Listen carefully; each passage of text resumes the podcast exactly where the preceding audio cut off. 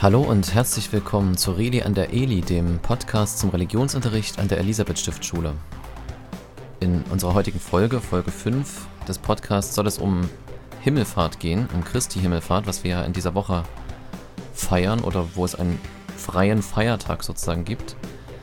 Wir wollen die Fragen klären, was ist eigentlich Himmelfahrt? Das gibt es auch in anderen Religionen. Was gibt es da für Vorstellungen vom Himmel oder was hat, haben andere Religionen mit Himmelfahrt zu tun? Und warum heißt es auch Vatertag, dieser Tag Christi Himmelfahrt? Ich wünsche euch viel Spaß beim Hören und vielleicht nehmt ihr auch das eine oder andere mit.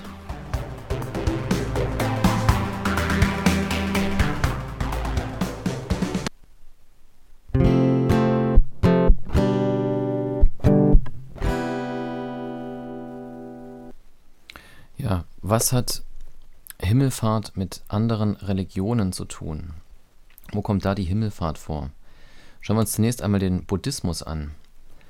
Im Buddhismus gibt es nicht die Himmels- oder Paradiesvorstellung in dem Sinne. Ihr habt vielleicht schon mal gehört, vom Nirvana redet man da, also ein Ort, wo den man auch mit nichts übersetzen kann, der aber nicht nichts meint, aber trotzdem hat es etwas Geheimnisvolles. Auf jeden Fall gibt es da nicht so die klassische Himmels- oder Paradiesvorstellung, sondern das Ziel im Buddhismus ist ja, dass man in so einem Kreislauf, also wie in einem Kreis kann man sich das vorstellen, immer wieder geboren wird und man möchte aber irgendwann mal aus diesem Kreis herauskommen und dann ist man sozusagen in diesem ja, Zustand der Glückseligkeit im sogenannten Nirvana. Und deswegen ist das Thema Tod und Sterben im Buddhismus, hat es immer etwas zu tun mit dem Überwinden oder dem losgelöst werden von den Bindungen in dieser Welt und auch von den Leidenschaften, die da größtenteils als negativ, als schlecht gesehen werden.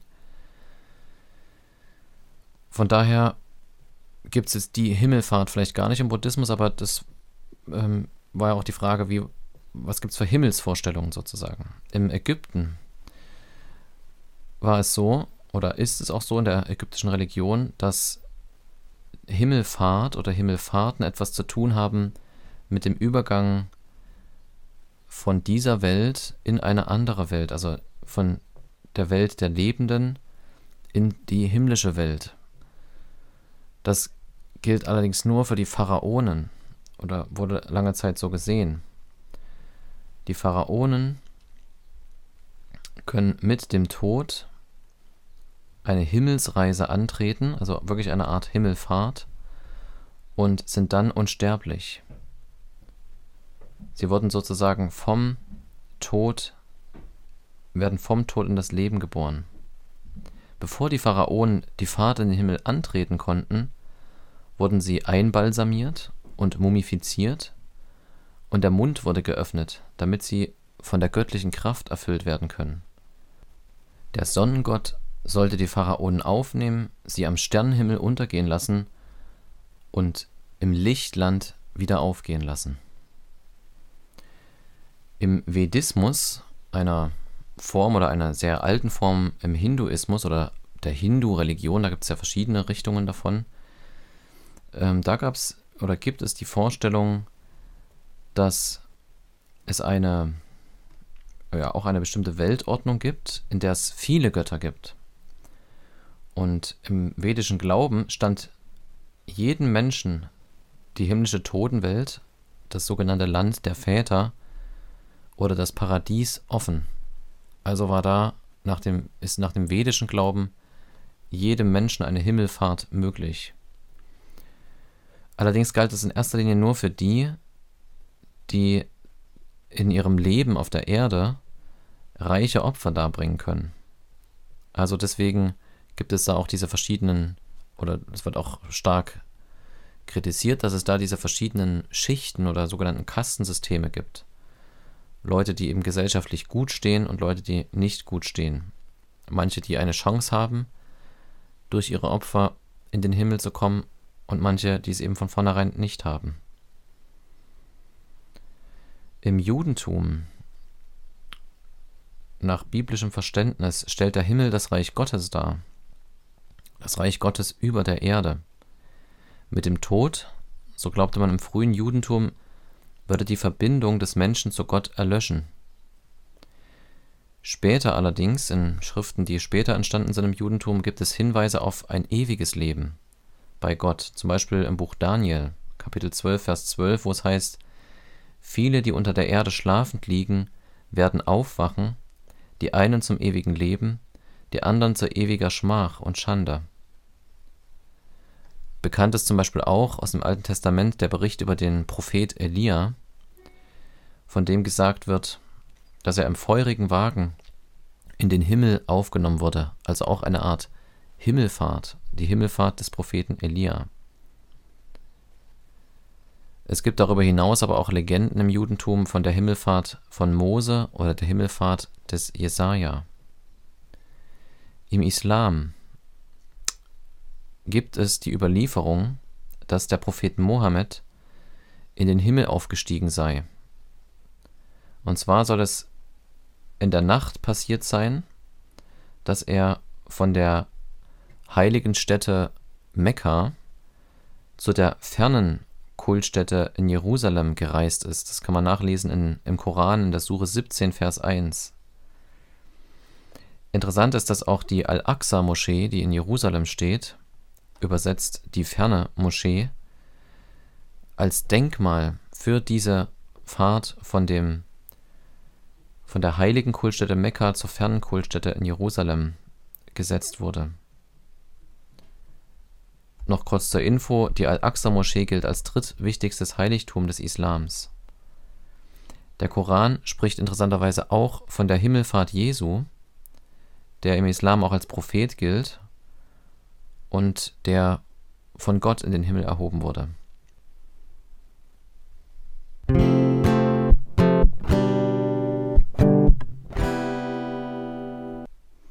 Und damit kommen wir auch zum christlichen Verständnis von Himmelfahrt und warum auch der Tag, den wir am Donnerstag feiern, Christi Himmelfahrt heißt. Christi Himmelfahrt ist, ja, wird noch nicht, also wurde noch nicht immer gefeiert, noch nicht sozusagen seit dem, diesem Ereignis, was wir nachlesen können, wo ich nachher auch nochmal drauf zurückkomme, sondern wurde erst seit 370 nach Christus gefeiert. Da stand dieser Tag erstmalig als eigenständiger Tag da, als Festtag in der Kirche. Und da wurde auch die Zeit festgelegt, dass es 40 Tage nach Ostern passieren soll. Wie es auch ja, verschiedene Schriftstellen gibt, wo eben gesagt wird, 40 Tage nachdem Jesus auferstanden ist, ist er in den Himmel gefahren. Es wurde am Anfang noch nicht als eine feste Zeit gesehen, sondern eigentlich nur als eine 40-Tage-Zeit, eine Vorbereitungszeit. Später aber gesagt, nein, es sind wirklich 40 Tage und deswegen feiern wir 40 Tage nach Ostern den Himmelsfahrts Himmelfahrtstag. Ja, was ist nun Himmelfahrt? Woran können wir daran denken? Hast du schon mal jemanden zum Bahnhof gebracht? Vielleicht war die Oma zu Besuch. Und dann habt ihr sie zum Zug gebracht, als sie wieder heimgefahren ist. Es ist manchmal traurig, wenn man jemanden verabschiedet, aber gleichzeitig kann man sich auf den nächsten Besuch freuen. So ähnlich ging es den Jüngern. Sie hatten mit Jesus eine wunderbare Zeit gehabt. Sie haben auch Schreckliches erlebt. Jesus war gekreuzigt worden, aber er war wieder auferstanden. Zuerst hatte ihn Maria Magdalena gesehen. Die Jünger konnten es nicht glauben, und schließlich sahen sie ihn auch. Zwei Jünger waren auf dem Weg nach Emmaus, als Jesus zu ihnen kam und den Weg mit ihnen ging. Die anderen Jünger waren in Jerusalem versammelt, und Jesus kam zu ihnen. Schließlich sahen alle ihn. Und nicht nur die elf Jünger, sondern auch viele andere, die Jesus nachgefolgt waren, über 500 Leute. So lesen wir in der Überlieferung im Brief von Paulus. Immer wieder kam Jesus zu ihnen und redete mit ihnen. Er erzählte ihnen vom Reich Gottes. Er erklärte, dass er selbst als König auf der Erde regieren wird und dass es dann überall Frieden gibt. Jesus als König der ganzen Welt. Die Jünger hatten schon darauf gewartet, dass Jesus als König regiert. Das haben sie schon zuerst gedacht, als er mit dem Esel in Jerusalem eingezogen ist und haben ihn umjubelt und als König gefeiert. Dann ging es aber anders als gedacht, dann wurde er gekreuzigt. Und jetzt, nachdem er auferstanden war, haben sie wieder gewartet und gedacht, ja, jetzt wird er als König regieren. Haben sie ihn auch gefragt, wann wirst du dein Reich aufrichten? Wann wirst du als König über die Erde regieren? Jetzt ist es endlich soweit, dachten sie. Wir werden mit ihm zusammen regieren, jeder wird sehen, dass Jesus wirklich der König ist. Aber Jesus gab keine genaue Antwort. Das weiß nur der Vater, sagte er. Er würde einmal als König regieren, aber den Zeitpunkt wissen die Jünger noch nicht. Jesus sagte sogar selber, dass er den Zeitpunkt nicht weiß, sondern nur der Vater. Aber Jesus hatte versprochen, als König zu regieren. Und wir können glauben, dass was er versprochen hat, dass er das auch halten wird. Wir wissen nicht, wann es ist, aber er wird einmal als König regieren. Dann wird es überall Frieden geben. Denn Jesus ist der beste König, den es geben kann. Er wird gerecht herrschen und es wird keine Ungerechtigkeit mehr geben. Jesus hat seinen Jüngern noch einmal ein paar wichtige Worte am Ende mitgegeben. Er hat ihnen nochmal gesagt, dass sie allen Menschen von ihm erzählen sollen. Diese frohe Botschaft, diese gute Nachricht. Er hat gesagt, sie sollen ihnen die Sünden vergeben. Sie sollen die Menschen taufen auf seinen Namen und lehren, also ihnen etwas über ihn auch erzählen und vom Reich Gottes erzählen. Und dann sagte er noch, Habt keine Angst, ich bin immer bei euch. Und während Jesus noch so redete mit ihnen, bewegte er sich auf einmal in die Höhe. Seine Füße berührten nicht mehr den Boden, so wird es in der Apostelgeschichte beschrieben. Die Jünger schauten ihm hinterher, dann kam eine Wolke und verdeckte Jesus. Jesus war jetzt nicht mehr zu sehen. War Jesus verschwunden? Nein, aber er war zu seinem Vater in den Himmel zurückgegangen. So wird es auch in dem Glaubensbekenntnis der Christen gebetet. Der Himmel, in dem Gott wohnt, ist nicht ganz weit oben oder ganz weit weg. Er ist ganz nah bei uns. Aber er ist ganz anders, so dass wir ihn nicht sehen können. Erst wenn wir sterben oder wenn wir es erleben, dass er wiederkommt, dann werden wir Jesus wiedersehen. Aber trotzdem ist er jetzt schon hier bei uns. In der Bibel im Markus-Evangelium steht, nachdem der Herr Jesus mit ihnen gered, mit den Jüngern geredet hatte, wurde er aufgehoben in den Himmel und setzte sich zur Rechten Gottes. Vielleicht kann man sich das so vorstellen, Gott sitzt auf dem Thron und Jesus sitzt daneben. Die Jünger haben damals etwas davon verstanden, dass Jesus König ist. Er regiert jetzt im Himmel. Aber er wird auch einmal sichtbar wiederkommen und auf der Erde als König regieren. Und dann sind sie vor ihm niedergefallen und haben ihn angebetet. Und wir dürfen, wenn wir den Himmelfahrtstag feiern, uns auch darüber freuen, dass Jesus wiederkommen wird. Wir wissen nicht, wann es ist, wie schon gesagt, aber wir dürfen sicher sein, dass er wiederkommen wird, denn er hat es versprochen.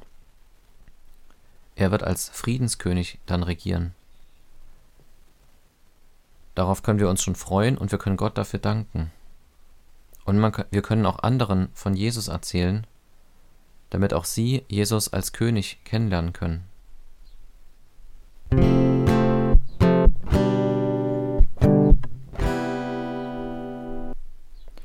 Jetzt noch ein Wort zum, zu dem Vatertag.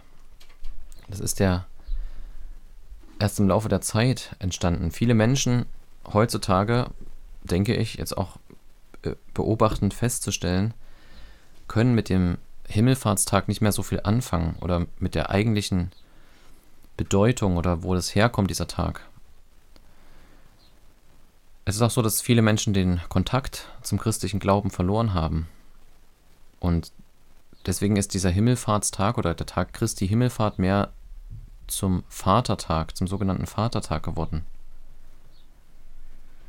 Aber auch dieser wurzelt interessanterweise im religiösen Brauchtum.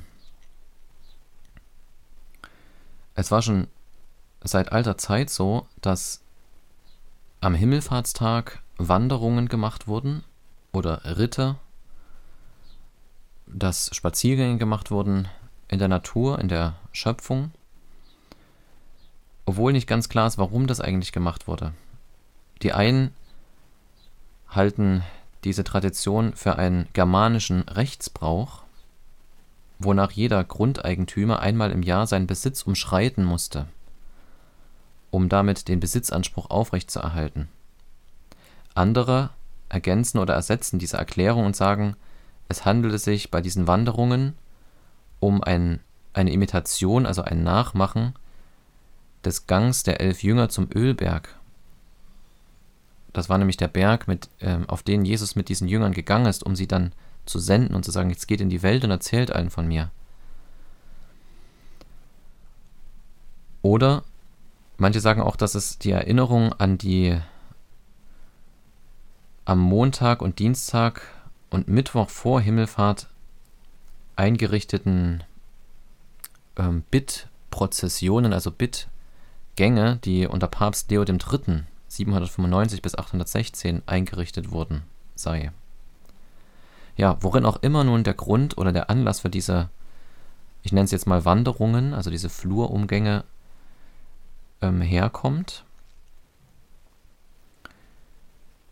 Schon im Mittelalter hatten sie oft den religiösen Sinn verloren und waren mancherorts wirklich nur zu einer Art, naja, zu einer Art religiösen Touren geworden, bei denen auch schon damals der Alkohol eine größere Rolle spielte als das Weihwasser. In der Reformation interessanterweise waren diese Touren geächtet, also verboten und überhaupt nicht gern gesehen. In der katholischen Kirche wurden sie bekämpft. So richtige Sauftouren, wie wir es heute eben leider auch kennen und mitbekommen, entwickelten sich im 19. Jahrhundert, sogenannte Herrenpartien oder Schinkentouren. Und die entwickeln sich aber mehr als eine, ja, ein Gegenstück zum Muttertag, der 1908 oder 1914 eingeführt wurde.